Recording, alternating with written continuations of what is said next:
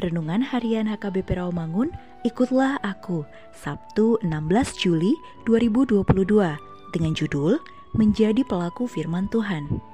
Bacaan kita pada pagi ini tertulis dalam Lukas 14 ayat 25 sampai 35.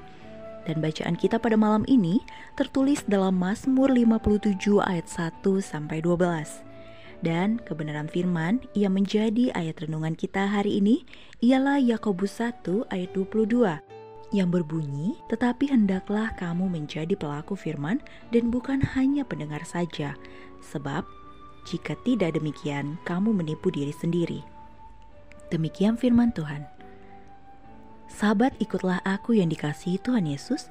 Firman ini menyapa dan mengajak kita semua untuk sungguh-sungguh menjadi pelaku firman Allah the doors of the world. Kita sejatinya harus setia mendengar firman Allah, namun mendengar saja tentu tidaklah cukup. Apa yang didengar seharusnya lah serentak ditindaklanjuti dengan perbuatan. Itulah mendengar yang benar.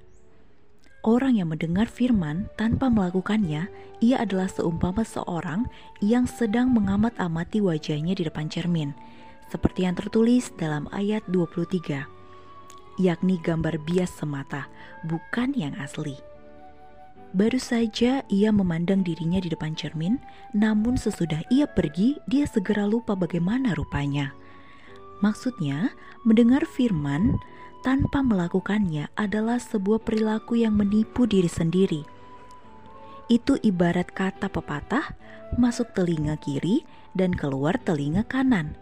Firman itu belum sempat bekerja, apalagi meresap namun sudah langsung terbuang begitu saja.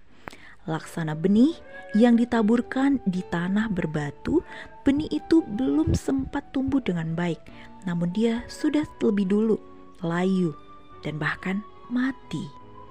Saudaraku, biarkanlah hatimu dipenuhi Roh Kudus, sehingga di saat mendengarkan firman Tuhan, firman itu bekerja di dalam hati kita, bahkan kemudian menyatu di dalam gerak hidup keseharian kita. Firman itu menjadi firman yang bekerja secara operasional di dalam perilaku hidup kita sehari-hari. Dengan demikian, kita pun akan beroleh kekuatan, sukacita, dan kebahagiaan. Maka, saudaraku yang kekasih, Setialah mendengarkan firman Tuhan, sekaligus setia menjadi pelaku-pelaku firman Allah. Amin.